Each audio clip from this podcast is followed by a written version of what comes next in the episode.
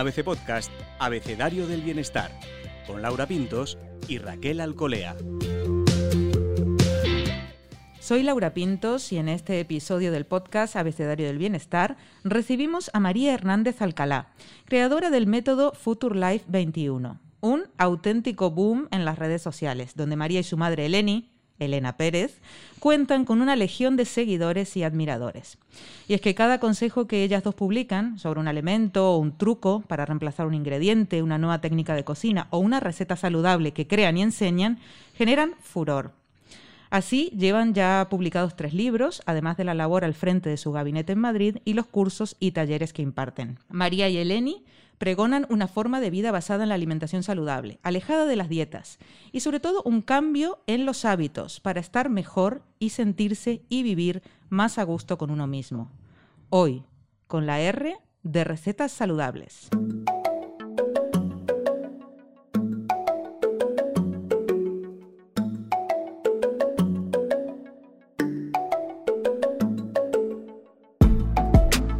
Me acompaña, como siempre, Raquel Alcolea. Raquel, las Futur y las recetas Futur.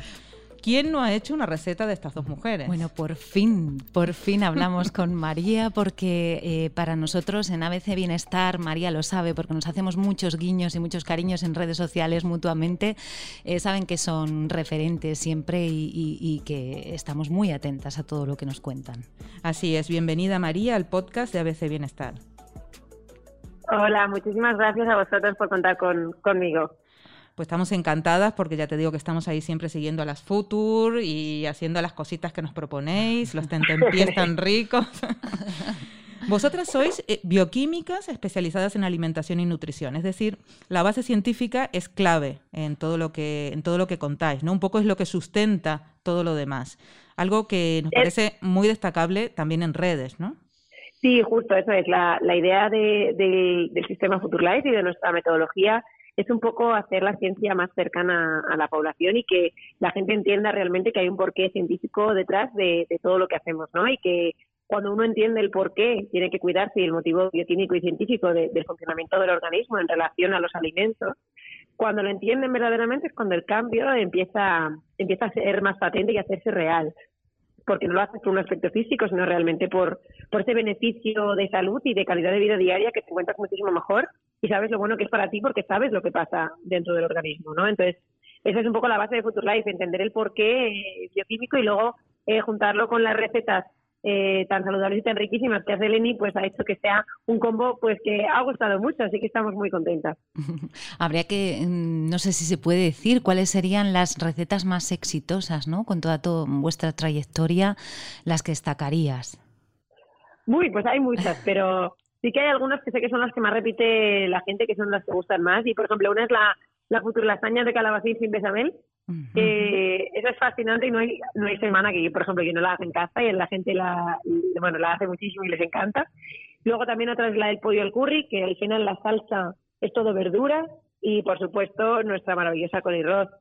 No, la Coli Roth al final fue un invento que hicimos hace mucho y, de hecho, el nombre está patentado por FuturLife porque el nombre de Coli Roth lo inventamos nosotras. Y es algo que ahora mismo no falta en muchísimas casas y es un acompañamiento que es como arroz, pero en realidad es coliflor y no sabe a coliflor, está buenísimo y mojado en cualquier salsa rica, saludable, es un acompañamiento estupendo. Entonces creo que también es otro de nuestros platos más exitosos, aunque hay un montón, las albóndigas de verduras y ternera con salsa de cebolla, se las hacen muchísimo también la gente, o sea, hay muchas recetas que gustan mucho, así que ya te digo que estamos encantadas.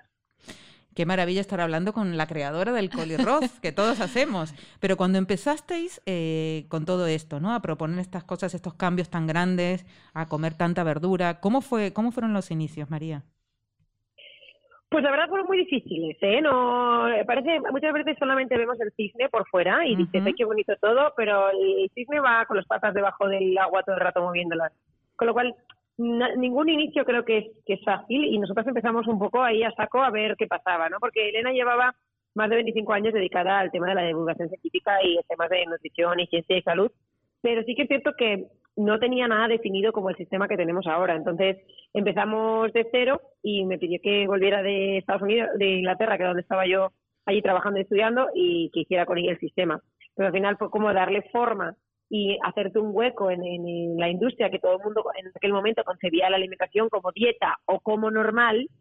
Entonces fue difícil avanzar en un entorno donde todo lo que era saludable era como dieta, ¿no? Entonces intentar inculcar a la gente los hábitos saludables como un día a día, no porque tengas que tener un peso determinado, sino porque disfrutas de cuidarte, pues fue difícil. Y por supuesto las redes sociales súper difíciles, y para nosotras ahora son una de nuestras grandísimas patas, ¿no?, para poder seguir avanzando, pero las redes sociales en aquel momento eran muy, muy difíciles porque no tenías interacción casi con la gente, no existían los stories, entonces al final podías hacer una receta muy elaborada que cuando la gente no te conocía, no sabías ni cómo eras, ni estabas bien, ni te conocían de nada, no te iban a dar likes ni nada, entonces crecer era muy difícil. Yo sufrí creciendo en redes que, vamos, lloraba y todo. Él decía, pero ¿cómo puede ser? Es que he invertido muchísima energía y muchísimo tiempo y es que a la gente no le gusta. Entonces me desesperaba muchísimo y año tras año decía, María, sé constante, no te preocupes, tú sé constante. Y al final salió, pero fue muy difícil, fue muy difícil. Qué buen consejo, además, que tiene sus frutos, ¿no? El trabajo y el esfuerzo, aunque a veces cuesta. Es lo que dices, que siempre se ve el éxito, pero lo que hay detrás... Claro, ahora es como, ¡hala, qué guay! Pero es que habéis estado en el mejor momento. Y digo, no, hemos estado en el mejor momento, pero en aquel momento no había nadie que quisiera enseñar salud. Entonces, fue muy difícil. Y además, lo que te digo, las redes sociales que para nosotras han sido un pilar importantísimo, fueron muy difíciles, muy difíciles. O sea, que parece más fácil de lo que... Pero además tampoco sabes cómo que le gusta a la gente, si tienes que ser cercana o no, si tienes que parecer más profesional o menos, si le gusta un contenido u otro. Entonces, fue bastante difícil. Bueno, ahora ya que está rodado me es más fácil, que he aprendido mucho, pero al principio fue muy difícil. Entendemos que ya las redes van de forma más natural para vosotros, orgánica, y además tenéis una comunidad muy buena de seguidores, pero cada receta, que también parece muy sencilla, pero llegar a ese descubrimiento, ¿no?, esa combinación, tiene su trabajo. ¿Cómo es el trabajo que hay detrás en las Futur, ¿no? ¿Cómo llegáis a esas recetas? ¿Cómo trabaja Eleni? Ay, es divertidísimo. A ver, ¿qué es lo que te digo? Al ser madre e hija, nosotros nos lo pasamos muy bien. Entonces, somos unas trabajadoras incansables. Es decir, aparte de que ahora mismo, por ejemplo, yo tengo a mis dos bebés y pues al final pues tengo otro trabajo más, ¿no? Entonces, metemos nuestros momentos de cocinar ahí entre medias. O a lo mejor tenemos a los niños entre medias de nuestras piernas o no está por ahí, no sé qué. Y al final es muy divertido porque... Yo, por ejemplo, Eleni inventa de la nada, ella inventa. Y abre una nevera y de repente se encuentra con que tiene muchos champiñones. Entonces dice, yo no sé qué vamos a hacer con este. Oye, ¿y si lo bato y le meto un huevo y hago como una especie de crepe para meterle dentro? Ella es así. Ella abre la nevera y con lo que haya inventa. Entonces, detrás va mucho de... Hay siempre como un par de días a la semana que quedamos como para ver qué sale, ¿no? Ese a ver qué sale a veces está guiado. En plan... Vale, Eleni, hay que inventarse que ahora está hablándose mucho de... Hay que inventarse una pizza con una base nueva, porque hace mucho que no hacemos una y así tal. Entonces, hay muchas veces que nos sale algo rico. Mira, el otro día me reí porque le salió una cosa horrible y yo me ahogaba. Y me decía, a ver, pruébalo. Ella de primera siempre me dice como para condicionarme la mente. Bueno, está bien. Y cuando digo bueno, está bien... Sé que está terrible, entonces le digo, lo pruebo y le digo, mamá, esto es dramático. Y me dice, sí, ¿verdad? Digo, sí. Y me dice, ¿qué hacemos con esto? Y digo, tirarlo. Y me dice, ¿sí? No, por favor. Digo, bueno, mamá, pues habrá que tirar alguna cosa. Y dice, bueno, lo guardamos para los perros. Digo, bueno, pues lo vamos a los perros. Porque al final hay veces que salen cosas que no están buenas, pero sí que es cierto que pocas cosas le suelen salir que no están buenas, ¿eh? O sea, a lo mejor te puedo contar con los dedos de mis manos las veces que ha hecho algo que no estaba bueno. Ella normalmente hace cosas muy ricas o toma... le digo, oye, mamá, me acuerdo el día que le dije que había que inventar migas, ¿no? Le digo, mamá, tienes que inventar migas sanas. Me parece, las migas llevan pan y chorizo. Y le digo, bueno, pues... me dice, pero si están buenísimas las migas, hija. Digo, bueno, mamá, están buenísimas, pero para tomarlas más a menudo y poder tomarlas todas las semanas, tenemos que hacerlas sanas, ¿no? Entonces me acuerdo que... Es que es tan graciosa mi madre. Nos va pululando por la casa pensando, textura de migas. Y se la oye, textura de migas. Y le digo, mamá, pues... Y me dice, garbanzos. Entonces ella abre la despensa y me dice, garbanzos. Las voy a hacer con garbanzos. Y digo, bueno, mamá, pues... Y dice, Entonces ya ella sola empieza, vale, ahora voy a hacer esto. Y le voy a poner esto. Y le voy a poner pimentón para que sepa chorizo. Y digo, bueno, mamá, pues muy bien. Entonces al final... de ella misma con su cabeza pensando en una textura, pues empieza a mezclar cosas. Al final ya nos hemos inventado tantas recetas que siempre tenemos como alguna idea de qué meter para que sepa A, ¿sabes? Entonces es muy gracioso. Y al final salieron unas migas de garbanzo con pimentón que le pone un huevo encima. Y es brutal, como saben, amiga. O sea, es impresionante que dices, pero ¿cómo puede ser que estoy comiendo garbanzos que son fenomenalmente saludables con pimentón y sabe a pan con chorizo? Y ella misma luego se da besos a sí misma. Pues dice, de lo bien que le ha salido, digo, pues sí, porque al final tenemos que inventar tanto, pero es muy divertido. O sea, el proceso de inventar es divertido y a veces es agotador porque no le doy tregua a la pobre. O sea, tengo que... Imagínate inventar un libro a la vez que tengo que subir cosas a redes. Entonces me manda a dar paseos. Me dice, mira, escúchame. O sea, me estoy inventando 100 recetas para un libro y entre medias te tengo que dar a ti 50 para redes sociales. Dice, ¿qué quieres? Ya, me muera ya. Y yo. Entonces, luego lo hace, pero la pobre la agoto. Digo, mamá, es que eres la gallina de los huevos de oro. Tú eres la gallina. Y ponen los huevos. Y digo, los demás nos roban los huevos. Entonces, es verdad que hay veces que nos copia la gente muchas recetas y no nos da el crédito y me da un montón de rabia. Sí, sí. Y digo, no roban los huevos, pero no tienen a la gallina. Siempre lo importante es la mente creativa, ¿no? Claro, yo le digo, y dice, la gallina se está quedando sin plumas ya, ¿eh? Y dice, yo me ahogo con ella. No, pero es muy divertido, lo pasamos muy bien. Has hablado antes de Coli Roth, ¿no? Y es momento también de decir, oye, que muchas cosas vuestras, de pistomate, no sé, todas las cosas que habéis acuñado y que luego empiezas a buscar y ahora ya todo el mundo os copia, ¿no? Y lo que dices, que no siempre se da el crédito, no siempre se dice, o sea, porque es fantástico divulgar y es fantástico que te citen, ¿no? Pero si de repente es como si fuese de otra... Mira, nosotras, por ejemplo, no sé si Laura, yo no sabíamos que Coli Roth era auténtico vuestro, ¿no? Que estaba patentado por las Futur, además. ¿No? Y eso, pues es bueno decirlo, ¿no? Y te da esta oportunidad. Cuéntanos más cosas que sean, oye, que esto es nuestro. Ah, pues mira, hace poco, de hecho, a mí me hace mucha gracia porque mi madre dice mucho siempre, pero como la que actúa soy yo, ella siempre me dice, Mary, ¿qué han puesto? El otro día, no sé, en un periódico salió la Coli Roth, el nuevo arroz, y empieza, ¿qué han puesto Coli Roth en el titular? Y eso no lo pueden poner, porque es nuestro. Le digo, bueno, mamá, pues a ver cómo hacemos para decirle que es que ese nombre está... De hecho, si buscas Coli Roth patente, sale que es nuestra, ¿no? Uh-huh. Y entonces, al final ya el nombre Coli Roth es muy gracioso. Por ejemplo, el nombre Calabacetis también es nuestro, uh-huh, que es de los espaguetis de calabacín. Uh-huh. Y si buscas Calabacetis en internet, salen millones de recetas que ponen el nombre Calabacetis, pero son... Ese inventó, o sea, la palabra la inventamos nosotras.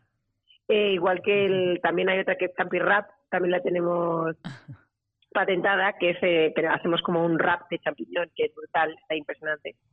Y pues yo creo que son palabras que al final son mix, que son muy graciosas y son muy sonoras, y como sabíamos que muchas personas las iban a querer quedar, pues las patentamos. Lo que pasa es que es bastante complicado luego pues reclamar que esa palabra estudia. Lo que pasa es que todo el mundo que nos sigue ya tenemos un nombre tan gordo. Al principio nos enfadábamos un montón porque era como, joder, estamos intentando crecer aquí, somos pequeñitas todavía y me mandas recetas, macho. Pero ahora, claro, como tenemos tantísima gente que nos sigue, es muy gracioso porque cuando ves a alguien que sube una receta que es nuestra, que ves a 300 personas escribiendo, no es tuya, es de FuturLife. Entonces todo el mundo escribiendo como súper... Como digo yo, tenemos a tantas personas que aparte que nos siguen, que nos quieren mucho y saben la importancia que tiene dar el crédito, y al final fuerzan a otras cuentas que a lo mejor nos han cogido alguna idea a decir, oye, no vayas de que esto te lo has inventado tú, porque esto se lo han inventado las Futur. Entonces, al final, pues a mí no... Yo siempre digo que a mí al final no me importa. O sea, que me copien es un buen síntoma. O sea, que me copien es que les gusta nuestra comida y que cada vez más personas van a comer bien. Entonces, dentro de lo que hay, a mí no me afecta. Yo sigo teniendo cada vez una comunidad más grande, cada vez la gente nos quiere más, cada vez tenemos, lo que digo, más material con el que poder ayudar a la gente y bueno, yo creo que cuantas más personas coman sano, mejor, y si llegan nuestras recetas a mucha gente y no llegan con mi nombre, pues bueno, no me importa. Cada vez más personas comerán mejor, que es el objetivo que tenemos nosotras. Sin Entonces, duda, bueno, María, ese es vuestro objetivo y es en lo que trabajáis cada día, ¿no? Que la gente coma más saludablemente. Y otra cosa en la que trabajáis mucho es en desterrar mitos, algunos mitos que hay por ahí todavía dando vueltas. ¿Hay alguno así que digas, pero cómo la gente sigue pensando que...? Ah, sí, hay muchos todavía. Yo me quedo ya que digo, madre de mi vida. Por ejemplo, sigue el mito por ahí, que lo odio, de, no, pues si sustituye el azúcar por el edulcorante, ya está, todo genial. Claro. ¿No? Entonces, ese es el mito de ahora, porque como ahora el azúcar está, todo el mundo lo está como crucificando, fatal, horrible, pues ahora dicen, vale, pues entonces lo cambio por edulcorante. Ya sea, los de moda nuevos son el eritritol y todos estos que acaban en el ol, son los que están últimamente más de moda. Entonces dice la gente, vale, pues yo lo cambio por eritritol. Entonces, al final, la gente no es consciente que no hay que tomar sabor dulce diario de normal. O sea, que el mayor dulce que tomes al día tiene que ser tomar fruta. Y si un día puntual te quieres hacer un postre o te quieres hacer unas galletas y te las haces con dátil, pues vale. Pero que tampoco te tienes que cebar a dátiles. O sea, que diariamente hay que intentar que nuestro paladar no reciba casi cosas dulces. Si tú sustituyes tu azúcar del café por eritritol, por stevia, por lo que sea, y le pones edulcorante a todo lo tuyo y te tomas las bebidas light y todo light, no estás ayudando a tu paladar a recuperarse y a que no te apetezca dulce todo el tiempo. Porque el paladar se tiene que reacostumbrar sin tomar nada de dulce. Entonces, al final la gente cree que como no tiene calorías es sano, y me pongo muy nerviosa con eso. Porque dices, no, como no tiene calorías está bien. No, no es verdad. Las bebidas light no están bien. Y eso tiene que ser algo que la gente tiene que saber. Y que porque no tenga calorías no significa que sea saludable o que sea mejor. Está bastante bien. No está bastante bien. O sea, tómatelo si quieres, pero que no te timen con lo que hacen entre ti o con que está bien. Que es un poco también el mensaje que transmiten las empresas, porque claro, al final las pobres empresas de calabacines no tienen dinero para hacer anuncios después del hormiguero. Entonces, los que tienen dinero para hacer anuncios después del hormiguero son, Cuétara, Coca-Cola, Nestlé. Claro, entonces los pobres kiwis Cespri, pues no pueden salir después de los meses. Entonces, es lo que digo, que no hay publicidad de alimentos naturales porque no las empresas, no, aparte que no son tan grandes, no se hace publicidad de los alimentos. ¡Come cebollas! Digo, ¿por qué? ¿Por qué no se anuncia comer cebollas, puerros, calabacines y pimientos? Solamente sale comer comida insana la mayor parte. Además, resolvéis dudas de nutrición, ¿no? Pues tanto a la hora de hacer la compra, por ejemplo, que eso es como muy habitual para elegirlos dentro de todas las marcas que disponemos en el supermercado, para elegir las más saludables. Y también sobre Nutriscore, es que habéis resuelto muchas dudas. ¿Cuáles son las también un poco las recurrentes, ¿no? Las que decís, bueno, pues cada cierto tiempo tenemos que dar un poquito de explicación de esto. Interesante pregunta. A ver, por preguntar nos preguntan por todo. O sea, es decir, desde lo más raro que te puedas imaginar, oye, ¿puedo comerme kombu en la sopa? Entonces, preguntas súper raras nos pueden hacer. Pero sí es cierto que nos preguntan mucho por qué alimentos elegir, ¿no? Al final la gente no le... Me da rabia porque a la gente no le importa tanto el aprender a elegir como el que yo le diga, esa marca está bien. Pero también me da rabia porque yo no quiero decirles las marcas que tienen que comprar. Es cierto que al final... En los vídeos últimos que estamos haciendo estamos explicando cómo leer ingredientes y te enseño un montón de marcas que están bien o otras que están regular. Las enseñamos para que la gente pueda como sentirse identificado y decir, genial, ese es mi yogur, eso es lo que yo compro. Pero la gente quiere saber la marca. Pero yo estoy pesada y yo lo que quiero es que la gente aprenda. Y que si vives en Tumbuctú puedas mirar el yogur. Porque en Tumbuctú no vas a tener el mismo que tienes aquí. Entonces, ¿qué quiero? La gente aprenda a leer, aprenda a entender una etiqueta. Y esa es también nuestra labor. Por eso nos preguntan mucho sobre, ¿esto está bien o no está bien? Entonces, por eso muchas veces hemos tenido que hablar del etiquetado, hablamos mucho de la compra, hablamos mucho de si tienes que elegir una leche vegetal, si tienes que elegir un chocolate, si tienes que elegir cuál serían los buenos ingredientes. Pero es que aún así la gente te dice, vale, pero este está bien. Digo, te acabo de enseñar cómo se leen. Léelos. ¿Está bien? Sí. Pues entonces ya está, pero quieren que yo le diga, ese sí, ¿sabes? Entonces, es como que se sienten más seguros y le digo, ese sí. Pero digo, pero si te enseñan a leerlo, léelo y ya está. O sea, porque creo que es más útil que la gente aprenda a elegir. O sea, como que si tienes el conocimiento eres más libre de poder decidir qué quieres hacer. Entonces, no solo es la marca y al final nosotros no nos unimos a ninguna marca nunca. Solamente enseñamos que hay marcas que están bien y marcas que no están tan bien. Entonces, pues mira, si Nestlé tiene un yogur, Danone tiene un yogur que está bien, pues te voy a decir, este yogur está bien. Pero igual que te enseño eso, te enseño otras marcas. Entonces, para que tenga la gente un poco más de opciones. María, está claro que hay que aprender a leer las etiquetas, a descifrarlas, y hay que aprender también a cocinar. Quiero decir, tú tienes a Eleni, sí, a la gallina de los huevos de oro, pero para el resto, ¿tenemos que aprender un poquito a cocinar para comer sano? es imprescindible. Es decir, el otro día, de hecho, hablaba con un amigo en el ascensor y me decía, María, es que hoy en día, digo, le digo yo, ¿qué les estamos enseñando a los niños? A coger un teléfono y a llamar para pedir comida. Es que la gente cuando tiene mucho lío a día de hoy, bueno, ahora un poquito menos porque estamos un poco con el tema de la pandemia y estamos un poco cortándonos, ¿no? Pero es cierto que hacia donde estamos tendiendo es a pedir todo, a que nos traigan todo, que nos lo den todo hecho, todas. Y igual que invertimos tiempo todos los días en peinarnos, en arreglarnos o en vestirnos, hay que invertir un poquito de tiempo en preparar comida que nos guste, que nos haga disfrutar de cuidar nuestra salud, porque al final vamos a comer todos los días de nuestra vida y nuestra salud diaria de ahora y nuestra salud futura va a depender en gran parte de eso. Entonces es algo que no podemos dejar para, bueno, cuando tenga menos lío ya me pongo a dieta. Digo, ¿pero qué dieta? ¿Pero qué lío? Vamos a ver. Claro, es que es algo muy importante, es que la salud es la prioridad, tiene que ser la prioridad en la vida y está muy ligada a hábitos, donde alimentarse es muy importante. Entonces, si tú no disfrutas de comer, es imposible que tú mantengas ese hábito. Entonces tienes que ser capaz de preparar en poquito tiempo, por eso también cada vez damos herramientas nosotras más rápidas para poder ayudar a la gente. El último libro nuestro es de Batch Cooking, para que la gente no tenga casi que invertir tiempo, pero disfruten de comer. Pero porque si no tienes ese pequeño hábito de, venga, el domingo me preparo unas cosillas y invierto luego todos los días 20 minutillos o media hora y me hago un plato muy rico que me gusta a mí y a mi familia. Digo, ¿qué vas a hacer? Le digo a la gente, ¿qué vas a hacer? ¿Vas a pasarte una vida comiendo ketchup y mojando nuggets ahí? Digo, tendrás que aprender a cocinar cosas que estén ricas para ti y para tu familia y sean saludables. Eso es. Además, claro, porque... además nos das también herramientas, aliados, por ejemplo el congelador, ¿no? Que muchas veces con respecto a la falta de tiempo, ¿no? Nos habláis del congelador, de todos los básicos, de todas las cosas que podemos tener. ¿Cuáles serían los fundamentales para eso, para iniciarse un poco en la cocina? A ver, fundamental para Eleni el ajo perejil congelado. Es decir, picas ajo y lo mezclas con perejil picado y lo tienes congelado como en planito. Y así puedes cogerte un trocito así, clac, y te coges un trozo, lo pones con el aceitito en la sartén y sobre eso puedes echar lo que sea, desde verduras hasta pollo, lo que sea, y te sale con un sabor buenísimo. Por supuesto, nosotros siempre tenemos verduras congeladas cortadas en pequeñito, que podemos hacerlas nosotras o hay veces que las se pueden comprar ya hechas. Lo que pasa es que al final pues gastas un poco de plástico si las compras ya congeladas, cortadas, pero a Eleni le encanta, la verdad. Si hay un montón de verdura congelada, siempre se puede. Y luego tenemos todas las proteínas congeladas en planito, en recipientes como en plano, y tenemos pues de todo.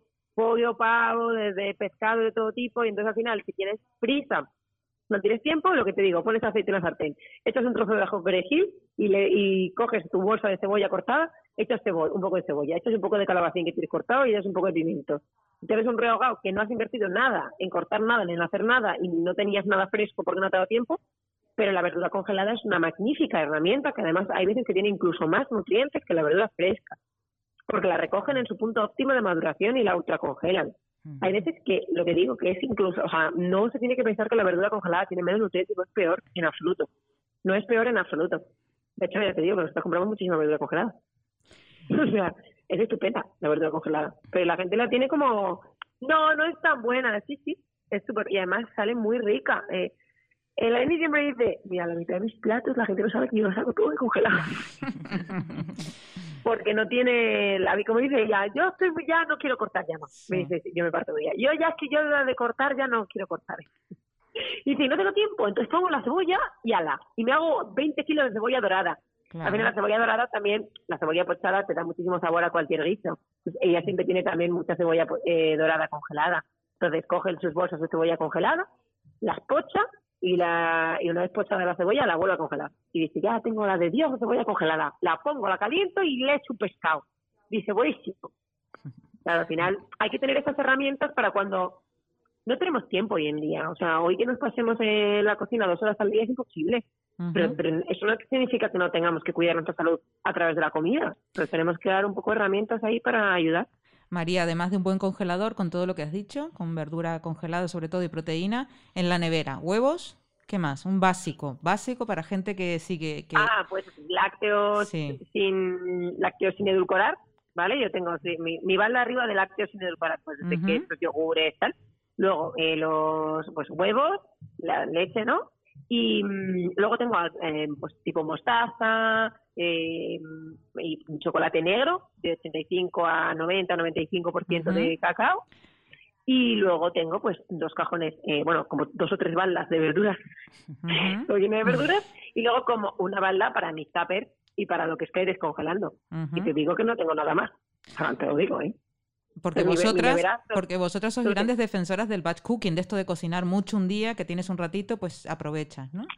Claro, al final si tú un día a la semana inviertes un par de horas o tres, es un poco rollo porque dices, joder, 3 horas, pero lo agradeces toda la semana, porque si no acabas comiendo súper pereza, acabas picoteando, acabas pidiendo comida porque pues qué cansancio.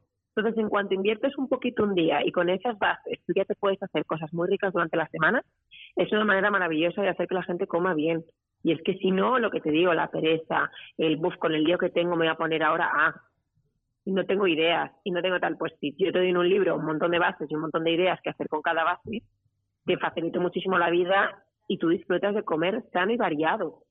Porque lo malo que tiene el batch cooking cuando haces solo una receta, por ejemplo, haces un montón de sopa de repollo. Pues que pasarte toda la semana comiendo sopa de repollo, me sacabas un poco hasta el pelo. Entonces, lo bueno que tiene nuestra idea del batch cooking del libro es que tú te haces varias bases y con esas te haces platos súper diferentes. Entonces, no te aburres. Tú puedes hacerte una sopa o te puedes hacer un pastel. Entonces, aunque tenga la misma base de verduras, no te sabe lo mismo una sopa que un pastel. Y estás comiendo un montón de verduras. Pero yo creo que al final el boom que ha tenido el último libro es porque de verdad ayuda muchísimo a nivel práctico en casa. Porque a menudo nos sentimos hinchados, pesados, con problemas digestivos, porque esto es algo que se observa bastante, ¿no? Incluso en gente que en principio pues come de forma saludable, ¿no? ¿Observáis vosotras también esto? Sí, que la gente se encuentra hinchada, ¿no? Tiene que ver con muchas cosas, porque al final la alimentación que llevamos no es realmente antiinflamatoria y eso puede llevarnos a que estemos más hinchados. Y es que pues como más o menos bien, pero no 100% bien. Y eso también puede llevarte a que estemos un poco más, retengamos más líquido y nos encontremos un poco más inflamados, más hinchados. Y por eso cuando uno come verdaderamente muy, muy bien, y no muy, muy bien no me refiero solo a no comer ultraprocesados, sino también a combinar bien, a priorizar dentro de los alimentos saludables cuáles. Porque al final hay alimentos muy saludables que cada vez más personas están tomando como muy a menudo y es como lo que te decía antes, vale, está bien, pero no hace falta que lo tomes tanto, ¿no? Hay que saber cuáles priorizar, cuáles tomar más, cómo combinarlos. Es un poco entender un poco más allá del organismo para saber cuál sería la mejor alimentación para reducir esa inflamación. Pero otro de los temas también es el tema digestivo, ¿no? Que nos encontramos hinchados de la barriga porque la microbiota es muy importante y la gente no sabe cuidar la microbiota a través de la alimentación. Pero nos creemos que da igual lo que comamos y que lo malo de comer mal es engordar. La gente no sabe que eso es lo menos malo de comer mal. Que comer mal te puede llevar a muchas situaciones como cansancio, dolor de cabeza, dolor articular, inflamación de la barriga, malas digestiones, que te encuentres súper mal, que duermas mal, que estés agotado, que estés enfadado, que estés molesto, que estés apático. Todo eso tiene muchísimo que ver también con la comida. Y la comida no solamente es aspecto físico, que es lo que muchas veces tenemos en mente, ¿no? Y el tema intestinal tiene muchísimo que ver con la alimentación, por eso también cada vez hay más personas que se encuentran más pesadas y peor con el estómago, porque los malos hábitos también pueden llevarte a eso, ¿no? Por supuesto, a gastritis, a ardor, y todo esto también tiene, por supuesto, que ver con lo que estamos comiendo y con los hábitos, ¿no? María, has hablado antes del chocolate negro como un recurso que sí entraría dentro de lo más saludable. ¿Qué pasa con el alcohol? Ay, que el alcohol no se tiene que tomar. Cero. Nada, o sea, es decir, a ver, no puedo deciros como divulgadora de salud que soy, no puedo deciros que, ay, sí, genial el alcohol, porque un poco no pasa, no. Es decir, ahora mismo la evidencia científica dice que ningún alcohol, ya venga del vino, de la cerveza, de ningún sitio, todo lo que supere cero alcohol, de consumo de alcohol, ya es perjudicial, ¿vale? Es decir, todo lo que se había dicho hasta ahora del vino, los taninos. Los beneficios que tiene el vino no compensan, como digo yo, el mal que genera el alcohol que tiene el vino. Entonces, compensar, no, es que como el vino tiene antioxidantes, vale, esos antioxidantes los puedes tomar también comiendo otras verduras y frutas y no tomas alcohol tomando verduras y frutas, ¿no? Que realmente no puedo recomendaros bajo ningún punto de vista tomar alcohol. Por supuesto, cuanto menos se tome, mejor. Yo sé que hoy en día la gente toma alcohol, pero sí que espero y creo que sí que es algo que se está viendo, que hay un porcentaje de la población que está bebiendo cada vez más, pero hay otro que cada vez bebe menos. Y eso es algo que yo, me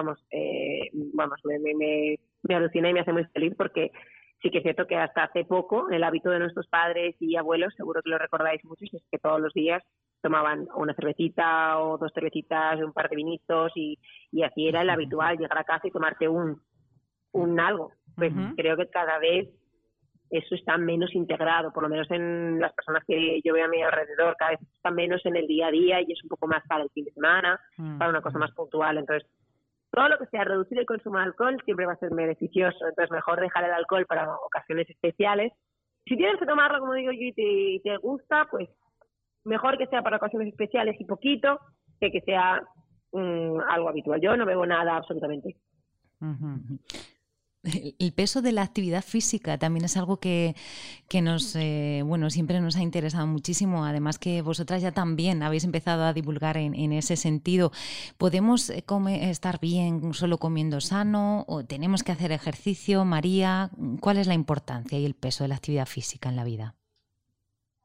A ver, sin duda es muy importante, pero hay muchas personas que el ejercicio físico lo hacen, como digo, como para quemar calorías de lo que has comido. Y esto es una visión del deporte horrible. El deporte lo tenemos que hacer porque quieres a tu cuerpo, no porque no te gusta lo que ves. Entonces, al final, el deporte es maravilloso para el cuerpo y la mente y hay que incluirlo en unos hábitos sin duda saludables. El deporte, a la par que una correcta alimentación, tiene un efecto maravilloso a nivel mental, físico, emocional y todo. Bueno, al final las endorfinas, las hormonas que se generan por hacer deporte, el cuerpo toma una forma mucho más bonita, te ves mejor, te sientes mejor, tienes energía, al final, por ejemplo, la musculatura sujeta los huesos, con lo cual también te van a dar una mejor estructura, menos dolores de todo, nos vamos haciendo mayores y nos duele menos todo. Entonces, sin duda el deporte es algo que deberíamos incluir al lado de una alimentación saludable. No te puedo decir a qué nivel está cada cosa, porque también depende del profesional. Yo por defecto de profesional siempre voy a decir que la alimentación es importantísima, pero creo que la alimentación y el deporte tienen que ir de la mano, no sabes, desde una persona que quiera cuidar su salud y quiera priorizar su calidad de vida diaria y futura, ¿no? Incluir el deporte por lo menos 3 días a la semana. Porque vosotras habláis siempre de esto de no enfocar la alimentación y todo esto como una dieta, ¿no? Como un periodo, como tengo que aplicarme esta medicina, sino un cambio de vida radical, una forma distinta de enfocar la salud y el día a día. Claro, es decir, al final tenemos que tener unos hábitos que nos hagan felices todos los días. Y dentro de esos hábitos que tú digas, disfruto de comer bien, disfruto de mi deporte, igual que disfruto mi fin de semana con mis amigos, y pues si alguien se quiere tomar algo que no es tan saludable, es perfectamente saludable tomarte algo no saludable, ¿no? Pero también es importante ese equilibrio mental, que seamos capaces de tener flexibilidad y un día tomarte algo que te apetece muchísimo y sabes que no es saludable, pero no pasa nada, lo tomas y eres feliz también. O sea, no tenemos que crucificarnos por comer algún alimento o algún plato que te gusta y que no es saludable, y lo tienes que disfrutar. Es decir, ese equilibrio mental también es importante. Porque dentro de unos hábitos saludables, disfrutas de comer bien, no estás en una dieta, ni te saltas una dieta, sino que comes fenomenal el 90% de la semana. Y si quieres un día te comes una historia y está bien también. Eso es lo que se llama un hábito, que lo tienes dentro y que disfrutas de hacerlo. Solo cuando eres feliz, cuidándote, comiendo, comprando, haciendo deporte, lo vas a poder mantener en el tiempo y no solo teniendo un objetivo de verano o un objetivo de que tengo una boda y tengo que adelgazar, sino, puedes estar bien y dices, vale, me voy a casar en 2 meses, pues bueno, voy a cortarme un poquito y a ver si me estrecho 2 centímetros de cintura. Pero no esos cambios que hace la gente de 20 kilos arriba, 20 kilos abajo, por hacer dietas restrictivas y dietas incluso con alimentos muchas veces y productos que no son saludables, porque eso no es un hábito, eso no vas a inculcarlo, no sabes comer, no sabes comprar, no sabes elegir el restaurante, no sabes dar de comer a tu familia. Entonces es algo que no vas a instaurar como un hábito, es una dieta puntual para algo y eso realmente hace más mal que bien, porque además ves a la comida como un horror, te lo quieres comer pero no puedes, o sea, tremendo. Eso de hecho está haciendo muchísimo mal a las mentes de la gente, ¿no? La salud mental, qué importante. Y este día que tú te has permitido ese plato o ese encuentro con amigos, al día siguiente, María, consejo, compensar, seguir adelante con tu vida habitual. Nada, sigues con tu vida, no te pasa nada. Tienes que disfrutarlo, ser feliz, comerte tu tarta de queso estupenda que te encanta y nada, y luego llegas a tu casa por la noche y como en tu casa solamente hay comida saludable, pues te comes tu ensalada o tu plato riquísimo de coli roth con tomate y huevo, te tomas lo que te da la gana y la vida sigue, ya está, no hay que darle más vueltas. Uh-huh. No hay que dejar de cenar, no hay que dejar de cenar y no comer 2 días. No, tienes que disfrutarlo igual que te disfrutas tu comida saludable. Uh-huh. Eso también es el equilibrio mental, ¿no? De decir, soy capaz de tomarme algo y luego sigo mi vida. No pasa nada. Uh-huh. Bueno, María, la verdad es que ya sabes que somos muy fans del Futur, que ahí seguiremos, y vosotras seguro que también, sorprendiéndonos con vuestras creaciones. Así que ha sido un gusto tenerte en el podcast Abecedario del Bienestar. Pues muchísimas gracias a vosotras por contar conmigo y con Eleni, porque aunque no esté aquí al teléfono es como si fuéramos las dos juntas. Y que espero que muchas personas cambien ese concepto que a veces se tiene de dieta y que aprendamos a disfrutar de comer todos los días, que es lo único que nos va a permitir vivir más y mejor y ser más felices.